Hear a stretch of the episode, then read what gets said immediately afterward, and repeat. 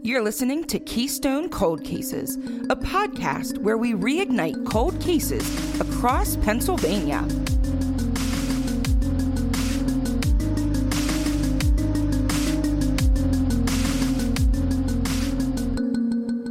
Hey, it's Grace.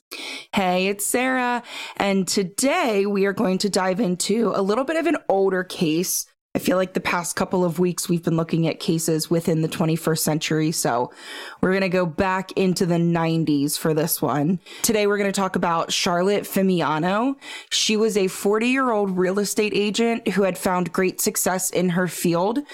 Um, on September 11th, 1997, she was set to meet with a client for a showing. And then on September 12th, her body was found with two gunshot wounds to the head, as well as evidence of strangulation that ended up being fatal. So she literally was going out to do her job and just meet up with a client and never came home and then was found dead. Um, and before we started recording, Grace and I were talking a little bit that this case sounds really familiar to me. And I don't know if it's because there's a similar case from a different state, and we're going to talk about that a little bit later. Um, but if anyone listening happens to know if there is another podcast that has done this case, let me know because it's driving me nuts and I can't find anything. So just post on our Facebook or message us and say, Sarah, you're an idiot. It's this podcast because it's going to drive me absolutely bonkers. Well, I would be an idiot too because I swear I've seen I've heard or seen it as well and I can't place it. So please let us know. and I, I did make sure that we didn't already cover this one because that's something well, that's I would do. oh my goodness. check now with you guys just in case I forgot oh my goodness. So the house that she was showing was actually vacant. So the previous owners had already moved out. There was nothing in the house. It was located in Hellertown, which is in Northumberland County. It's kind of close ish to Bethlehem, is kind of the closest quote unquote big city as kind of just a marker of where this is in the state if you don't know where Northumberland is. Um, if you really want to find the exact address and look at the house, you can pull up just about any one of the sources linked on our blog and you can find the address, but it currently is someone's house. So I'm not just going to throw the address out on the podcast, but it's way back off a road. It's kind of like an alleyway that has no outlet. And there's, I believe, three houses total, three other houses, sorry, that are along that road. And then this is the very last one. It's the farthest back. And it eventually, the road splits into three. And this house is kind of the straight a little bit off to the right house. And then there's a bunch of land with woods behind it as well. And this house is absolutely beautiful. Um, obviously, it's not, you know, like a 2022 house, um, because this was in the 90s, but it has like really cool levels in it and just like stairways. And it's just a cool old house. And there's an indoor jacuzzi, which I think Ooh. is just awesome. Like it's such a cool little I don't know, I love it. There's fireplaces, um the indoor jacuzzi, just like little step ups here and big shelves and I don't know, it's just a really cool house. It is gorgeous. That's definitely um like the type of house that Ben and I would be like, "Yep." yeah, and so right now it would obviously be probably closer to like half a million dollar house. Mm-hmm. At the time, it was just shy of like right around 300,000. So in 97, as a real estate agent, you want to sell that house. I mean, that's that's going to get you a nice commission. I was just, I was thinking about that. I was like, oh, damn, she would have gotten such a good commission. yeah.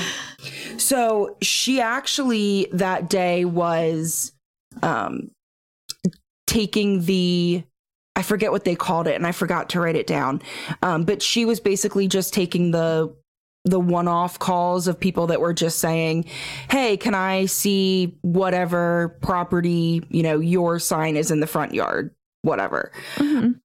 So she was the one who had that duty for the day and um, they called in the morning and in the afternoon is when she had gone to meet up with them. So, like I said, we're going to dive a little bit deeper into details, obviously, as we go, but that's just kind of a little bit of an overview of kind of where it is and what the house was like.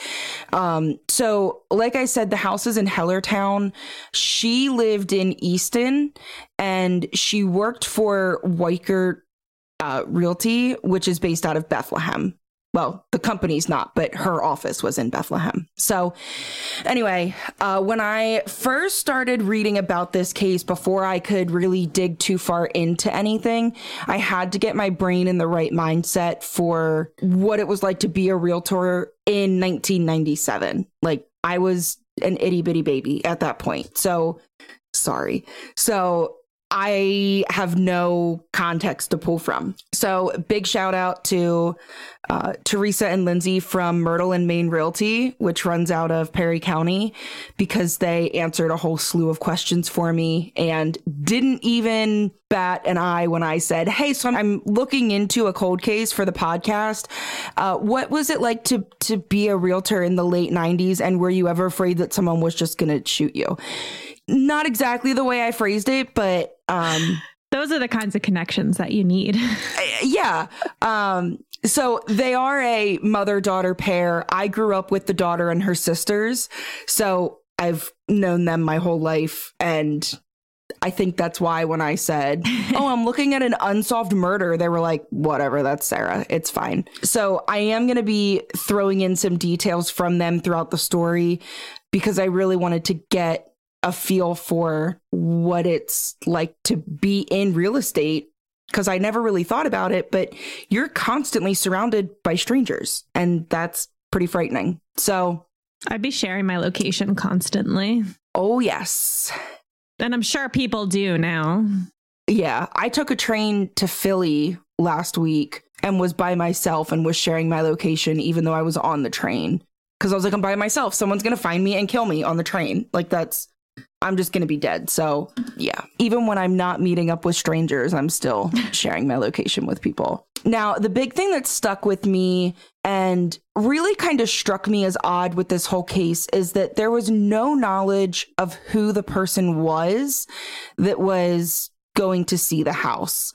Um, now, obviously, things have changed since 1997, but apparently even today, it's possible to have showings with people that you don't know, whose names and contact information you don't have. And really, until COVID hit, often you wouldn't know if everyone that you were showing a home to even had pre approval for financing or if they had cash or if they were just kind of looking at any house to see what it would look like. Like, you really didn't know anything about people's situations, which is kind of terrifying. But like the one thing that Teresa, who is the the mother of the pair that I mentioned earlier, the one thing Teresa kept telling me is it was just such a different world. You didn't worry about those sort of things. I just I can't stop thinking, I don't know if you watch Bob's Burgers, but there was an episode where they pretend to be like rich and they go to like open houses just for the food. So that's what I think of when you say that.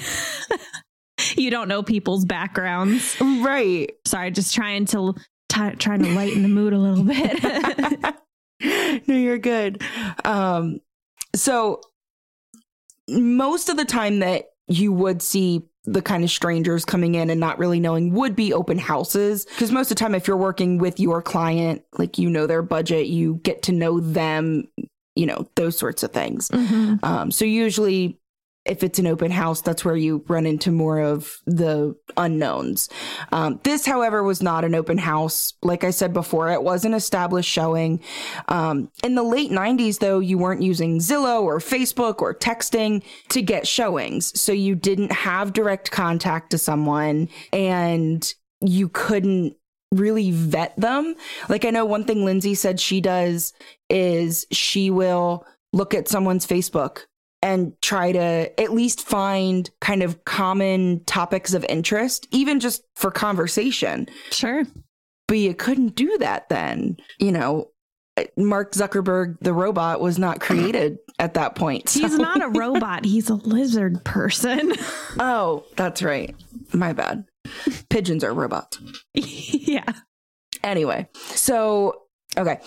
So without having Zillow and Facebook and texting to try to get to showings, you either had a realtor that you were working with, and typically that realtor would get a giant stack of available homes uh, once a week, I believe, and then they would sort through it and say, okay, well, um, Grace is looking for this type of house in this kind of neighborhood at this price point. So here's seven from this packet that we're going to go check out.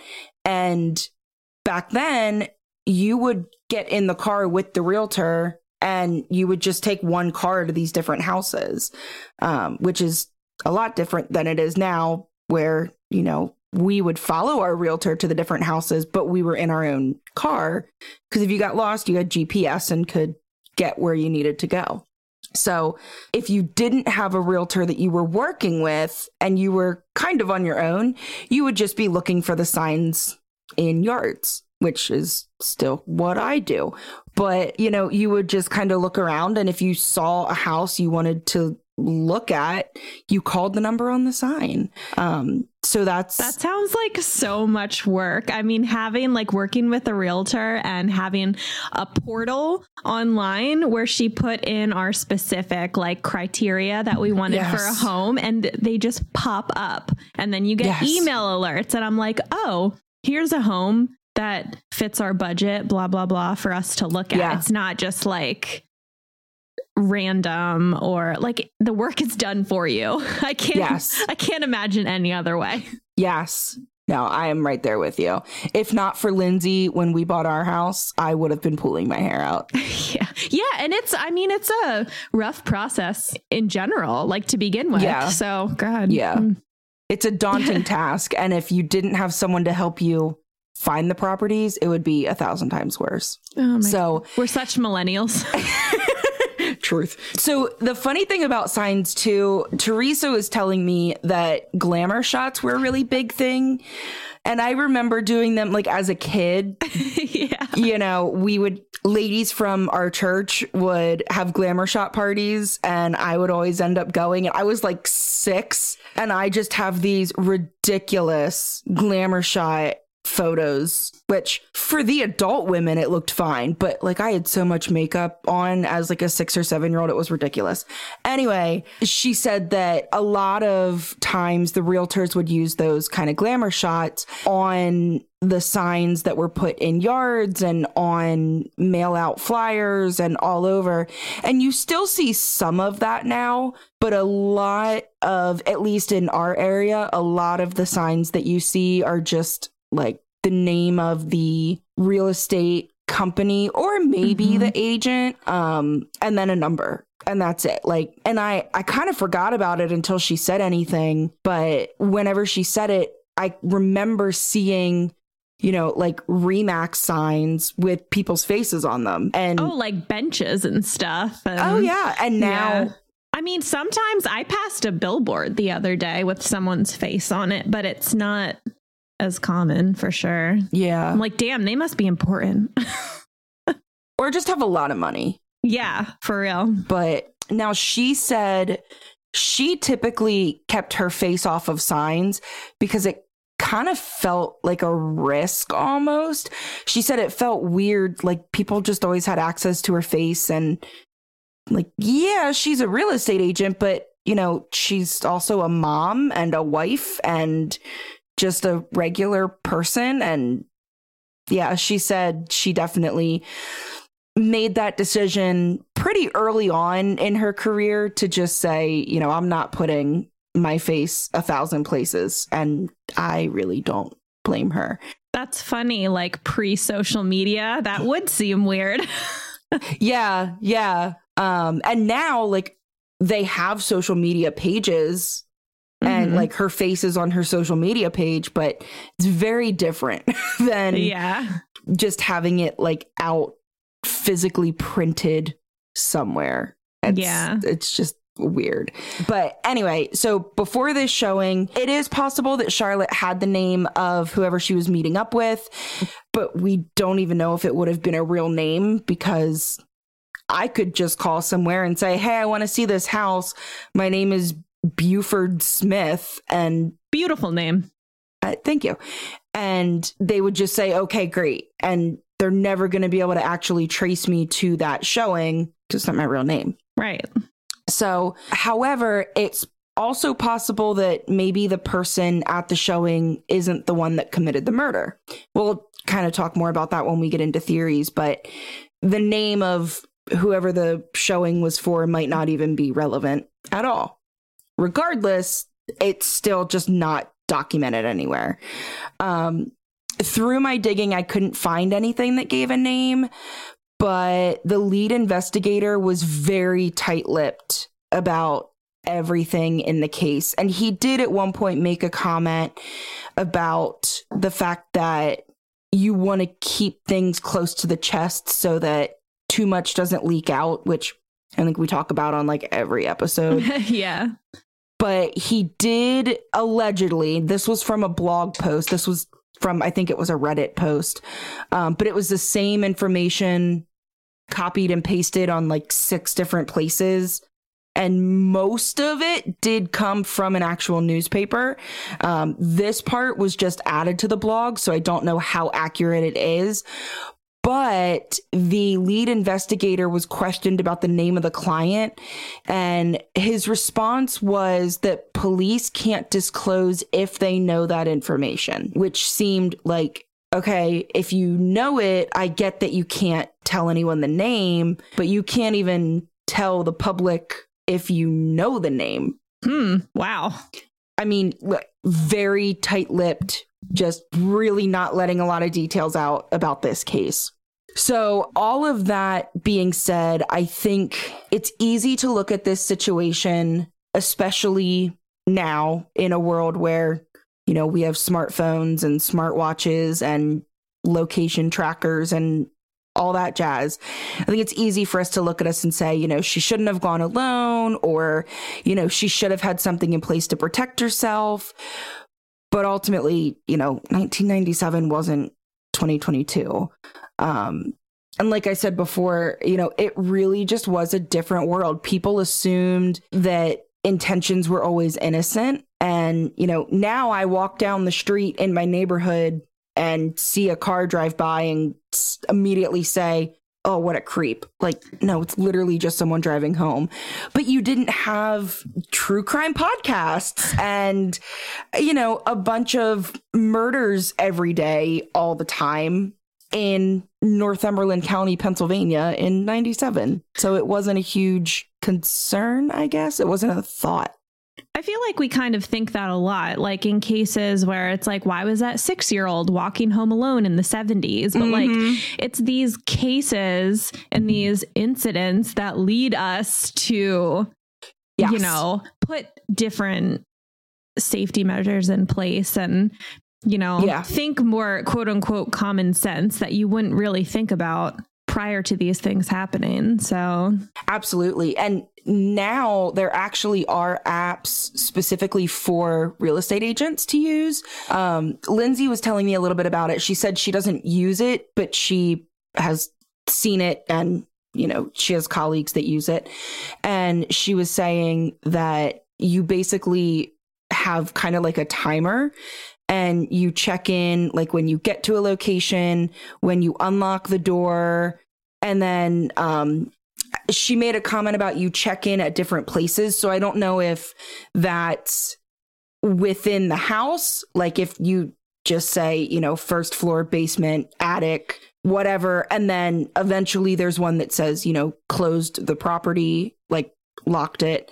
Um, so I don't know if she meant different places within the house or if you're going to different locations, like different homes that you're Right. looking at. But either way, it's an app that you can let the app know you know, I'm here and I'm doing this. And then if you don't press the hey, I left button, then it starts to to go through like okay sending alerts or reaching out to emergency contacts that you have programmed in the app or you know like things like that. Mm-hmm. so they do have some things in place now. Um and then of course you know we are constantly being tracked by all of our smart technology. So you know. So Lindsay was also telling me that just to kind of keep herself safe, she will always clue in her husband, who her husband is also a real estate agent and they work from the same office because it's their business.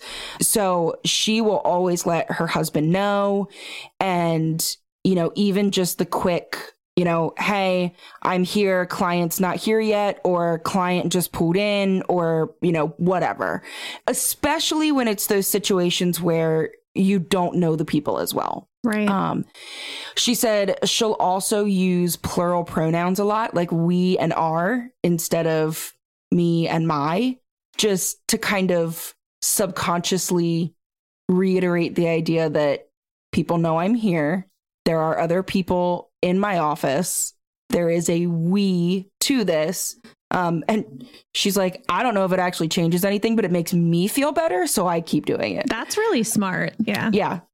Um, and then she also told me that being in real estate is in the top 10% most dangerous jobs, which I never really considered, but it makes a lot of sense. Yeah, that's what I was thinking as well. But the top 10%. Like, wow. Yeah, that's, that's crazy. But, you know, when I think about dangerous jobs, I think of like truck drivers and policemen and, you know, people that are out in the public that are choosing, you know, like my husband chooses to drive an 18 wheeler and you know friends of ours that are policemen choose to go through the academy and you kind of know what you're getting into with things like that real estate is not like my first gut instinct would not be, oh, I need to carry a gun with me every time I show a house. Yeah. But a lot of them do, which is, again, it makes sense. It I does, just yeah. never would have thought of that. So, all right, back to Charlotte. Like I said before, she was working for Weichert Realty out of the Bethlehem office, and she really was a superstar agent. So she had gotten this phone call the morning of the 11th, and they set up the showing for that afternoon. Her husband got home shortly before midnight. a couple articles said about between 11:30 and 11:45. Others just said shortly before midnight, so somewhere in that last half hour of the day. And was very concerned when she wasn't home because it was 11:30 at night and your wife's not home. So he called the police at that time and then her body was found the next morning again at that home that she had been showing. Now, her daughter was actually home the night before as well and thought it was weird that her mom wasn't home a little after dinner time. So she called her dad. And then that's what prompted him to call police whenever he got home. You know, I mean, if if Brendan got home and I wasn't there at 11:30 again now in 2022 it would be a text message or whatever but you know if my phone was dead or something and I couldn't respond he'd probably sleep on it. And in the morning you know maybe I was just at a friend's house or stuck in traffic or whatever. But the fact that the daughter hadn't seen her at all and then by the time the husband got home, she still wasn't there. That's definitely what prompted him to call police that night instead of just kind of sleeping on it and waiting till the next morning. Right. So her daughter, Christy, and Christy's boyfriend called Charlotte's office and got the address and drove to the house. Now this was the next morning because obviously no one was in the office at 11:30 at night. And they saw Charlotte's car parked in the driveway and they went to go up to the front door and they were greeted by police officers who like didn't let them into the house for obvious reasons because her mom was laying in a pool of her own blood. I can't imagine your heart dropping, like Gosh. seeing your mom's car there and the house is surrounded by cops. Yeah. So a reporter the day that she was discovered, so on the 12th, asked officers to comment on whether there was a danger to real estate agents at this time. And one officer responded that, you know, obviously there was a homicide and the suspect was at large. I mean, it's an unsolved crime. So, yeah, be aware that there's someone murdering people and getting away. Um, but didn't really make any comments about the safety of real estate agents in the area. Um, and then, as it turned out, there weren't any other local murders with that same MO, which kind of makes me think it was targeted for her specifically, but maybe not. We'll talk a little bit more about that idea when we get down into theories. So, there was a little bit of a connection to a different case from three years prior, but it was in Decatur, Illinois. So the most detailed information I could find was that there was an agent named Sherry Lewis, and she was also strangled to death in a house that she had been showing. Unlike Charlotte, Sherry wasn't shot. Um, so Charlotte's seems a little bit more personal almost. Um like shooting in the head twice plus strangulation. Um regardless strangulation is fairly personal but that's just um, overkill. Unless their hands got yeah. tired. Did do you talk about like whether they said it was the strangulation that killed her? Or it's not. I couldn't okay. find it anywhere. Gotcha. Um, I, like I really, it was difficult to find information on this. Again, I mean, it's a cold case, and police don't want to reveal too much. Um, but that the lead investigator from the time really didn't want information getting out. So, um, and I could see why that would be a piece that would be withheld, right? Because if if someone said, you know, well, she died from the gunshots not the strangulation. You know, that's a huge detail because they were both fatal wounds, mm-hmm, for right. lack of a better term. Yep. Um, so now there were not any specific strong ties that could actually connect Sherry's case and Charlotte's case.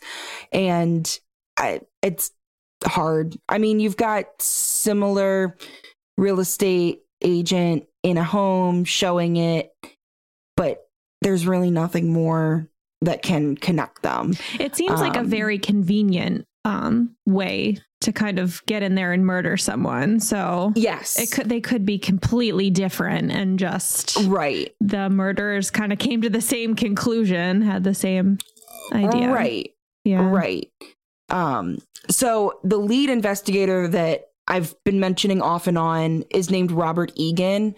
And he alluded to some general tactics that they were using to try to solve the case, but again, really wasn't getting specific. He did say that they searched the wooded areas behind the house and they were looking into some of those other murders of realtors to try to make those connections. But like I said, ultimately they couldn't connect it to anything specific. And then he also said, despite the fact that he has solved so many cases, people always bring this one up to him.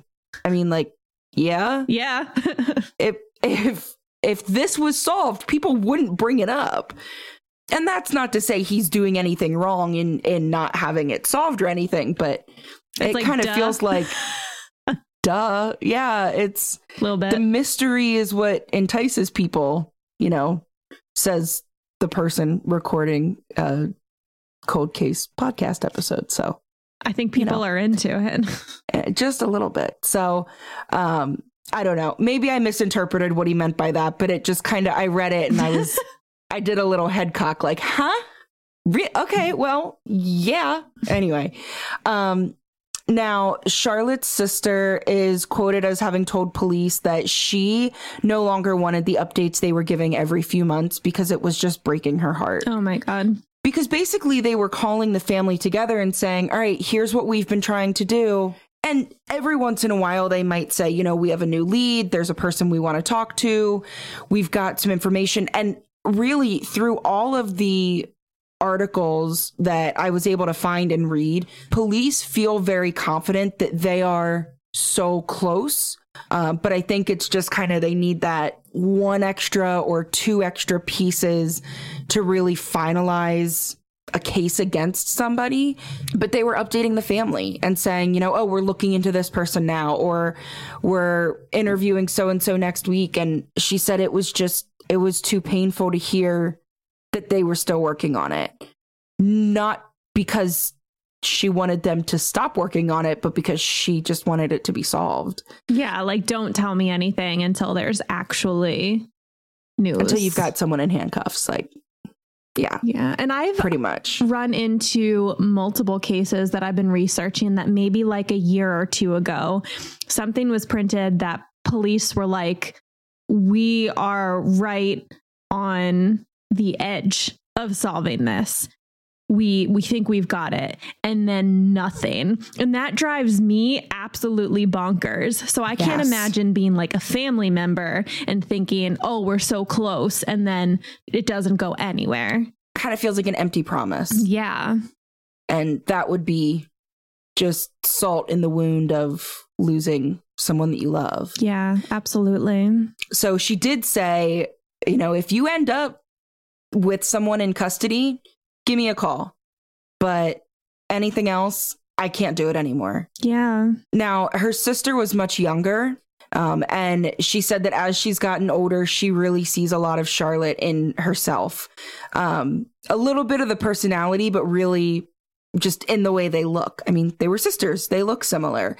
Um, and every once in a while, someone will stare at her and she says she starts to get worried. She gets this gut feeling that maybe someone staring at her is seeing Charlotte in her face and maybe they're the one that killed Charlotte and you know she says I can't live my life worried about every single person that makes eye contact with me but there are definitely situations where she just kind of gets that like I don't like the way you're looking at me it makes me feel weird mm. sort of feeling um but I mean, obviously, you can't interrogate everyone who looks at you.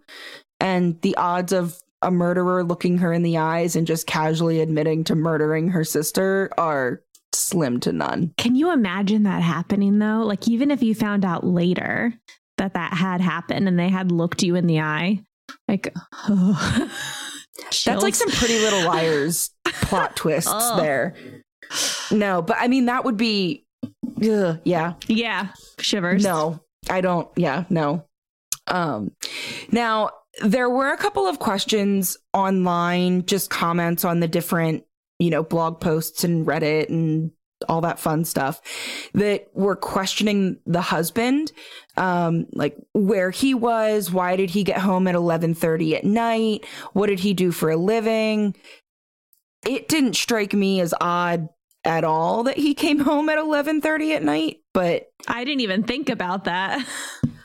I mean, maybe it's because my husband has a weird work schedule, so you know, some days he leaves the house at 2 a.m. and other days he comes home at 4 a.m. I mean, it's just I guess because I'm used to that. Um, I didn't find an explanation of why he got home at 11:30, but I'll be honest, I didn't look that hard because that specific detail really didn't bother me enough to invest a lot of time into investigating it. Well, if he worked something, if he happened to work second shift, right, that would line up pretty well. But I mean, there right. could be so many, a number of reasons why. He could have had dinner with buddies or been at the know, bar, gone know. somewhere, or I mean, it's not like he was stumbling in the house at three o'clock covered in blood. You know, eh, people were definitely trying to make him the suspect. And well, when you don't have any other leads, where else are you going to look? Well, and you're always going to start there regardless. Sure. So, um, and I, I mean, I have to think if he was responsible, this would not be a cold case 25 years later. Like, I have to hope that the police can do their job well enough. Um, however, I did find some weird information. Um, in 1990, her husband, Christian, was threatened and barely escaped being murdered himself. Huh. So at the time they were living in a house and so in 1990 they were living in house A. In 97 when Charlotte was murdered, they had literally just moved into a new house 4 or 5 weeks prior to her murder. Oh wow. So up until they were in this new house, they had lived in the house where he was almost shot. So the timing feels weird, but a little bit more of the story here. So he was at home and a man with a loaded gun aimed the gun at Christian and pulled the trigger, but the gun didn't fire. So if that happened to my husband, I would 100% be carrying a gun with me everywhere I went. But again, my brain is in 2022. Was this a home invasion? Or what was the story I couldn't this? find many details, um, Mhm. and it seemed like it was only Christian that was involved. Um, but it seems like it, and it just that was also not ever solved. Like they don't know Oh. Wow. from what I could find, which again, if it's all connected, then the police are are keeping it very quiet. So it this is one of those cases where the police are doing a really good job of not leaking information, which stinks for us because there's I can't find a whole lot, but um that could eventually mean that they are able to get to a resolution. Um so if we think about motive, I have to wonder if maybe whoever this person was was mad that the first time they tried to shoot Christian, it didn't work, and maybe just saw the last name and Christian and Charlotte. I mean, they're both CH names. They're they would look similar, like written out with the shape of the letters. Mhm. And I kind of have to wonder if maybe someone thought they were seeking revenge on a murder that was failed seven years prior. Maybe.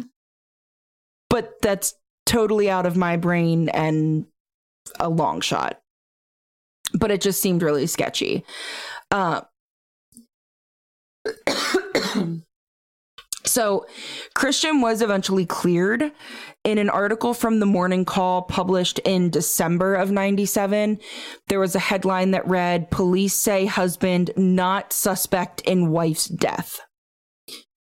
So they did eventually clear him um, and they cleared like Christy and her boyfriend and you know no one in the family is considered to be involved in this at all. So that leads us into theories. Except there's really no official theories out there. So these are just kind of the ones I came up with from analyzing everything that I could find. So, Grace, feel free to add theories to this list or tell me that my theory is stupid. It was So- lizard people. It was lizard people. It's exactly mm-hmm. what happened. That's what I think. so, um, like I just mentioned with that 1990 shooting attempt, maybe someone was trying to target anyone in the family. Maybe they just saw the last name and thought that it was Christian. I don't know why there's a seven year gap between them. Maybe something pulled the person away. Um, maybe they were jailed for something else and then got out. That or, could be it. um i even think of you know like a lot of serial killers and serial assaulters um that didn't seem like a right word in my brain but it was I don't think that's right. yeah i don't i don't even know. People that assault other people on the regular um you'll often see times where life events change what they do. Um golden state killer is a great one I was because just the- thinking that. I mean, the reason DeAngelo wasn't caught for so long was because he had three other aliases from three different neighborhoods doing different things.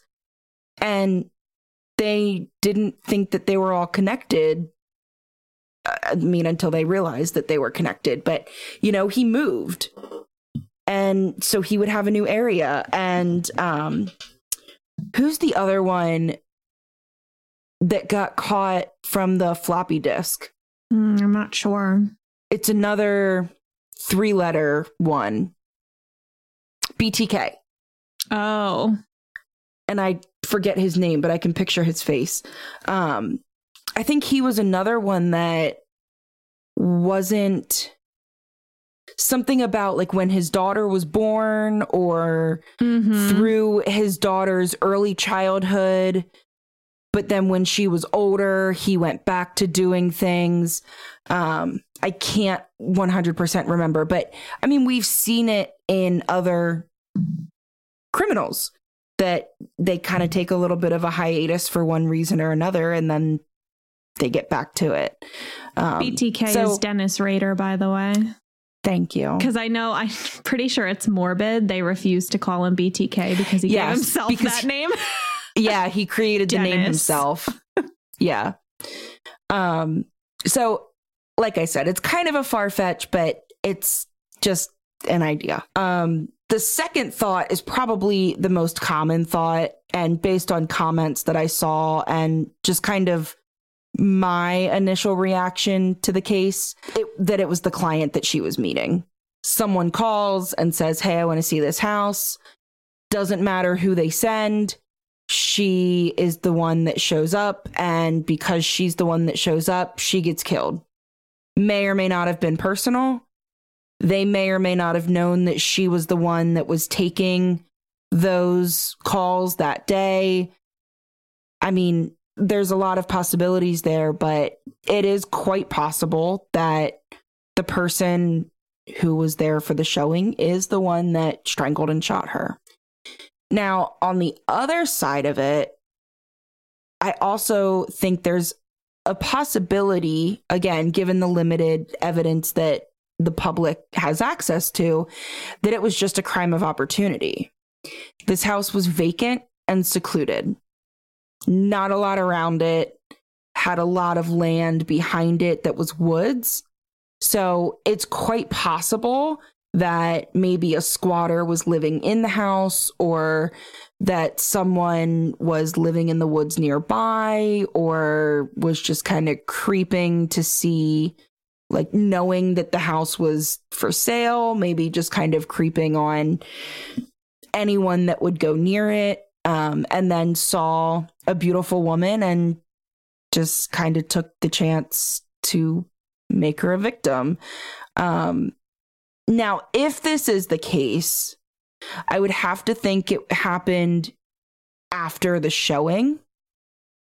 Because if I'm going to meet someone for a showing as a client, as someone that just wants to look at the house, if I get there and see another car there and then try to like knock on the door, ring the doorbell, whatever, and nobody's answering, but that car is there, that's going to throw red flags in my mind.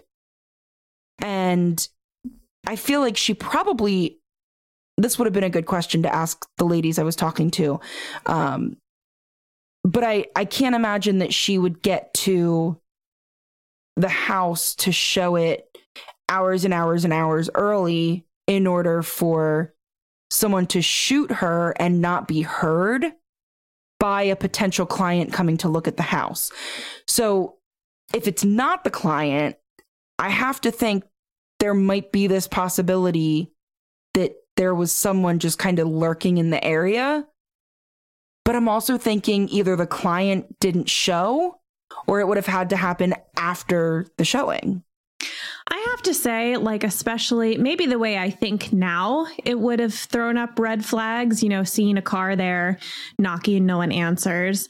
But in the 90s, when, of course, you didn't have like a lot of cell phones anyway, Right. um, and kind of not thinking in a true crime fashion, I might just think maybe the car doesn't belong to like a real estate agent or anyone connected with That's the house true. just happens to be there the real estate agent didn't make it or so i probably would call the real estate Office. office Yeah. but i don't know that i would immediately be suspicious of something happening That's true. And I don't know if the the person requesting the showing even knew if it was a vacant house. So, I mean, for all they knew it was a car of an owner. right yeah So, that's that's a good point too. Um But I just her I can't get over her being shot and strangled because it just seems like overkill and it doesn't seem to me like a crime of opportunity. It, and both of the shots were in her head. yeah. So again, I couldn't find specifically where, um, and I don't know if it was from afar. I don't know if it was close up. like um, execution style, two shots in the back of the head, but then like why like it's there's so many things you could speculate on because we just Yeah. don't know. Yeah. So, and I mean, pretty much the only thing I know is that she bled out a lot because the description of them finding her is that there was a lot of blood. So, but if you shoot someone in the head, I mean, that's going to produce a lot of blood. So, oh yeah. I would have to almost think the strangulation happened first. I would assume so. Like, why would you bother to strangle someone after shooting them in the head twice? especially if they're laying in blood that's starting to pool because Yeah. the likelihood of you touching it Mm-hmm. i mean again touch dna wasn't what it is now but i mean i think about growing up watching csi like when it first started and they knew to trace fingerprints and they knew to look for and that was late 90s early aughts so i have to think that people knew fingerprints could be traced Right. so oh, yeah. you know you wouldn't want to touch forever. blood and then yeah Mm-hmm. so i just i don't know. I i'm flabbergasted that it could happen but it's Mhm. insane. It does seem like i said before that police feel as if they are close. Um so i'm hoping that the family will get some answers soon. But honestly i'm just surprised that it can happen. And kind of surprised that we've never heard more about the dangers of real estate but it's just one of those you don't suspect it Yeah. Yeah, I don't know. It is, it's interesting. But if you do have any information, please contact PA Crime Stoppers at 1 800 4 PA TIPS, which is 1 800 472 8477.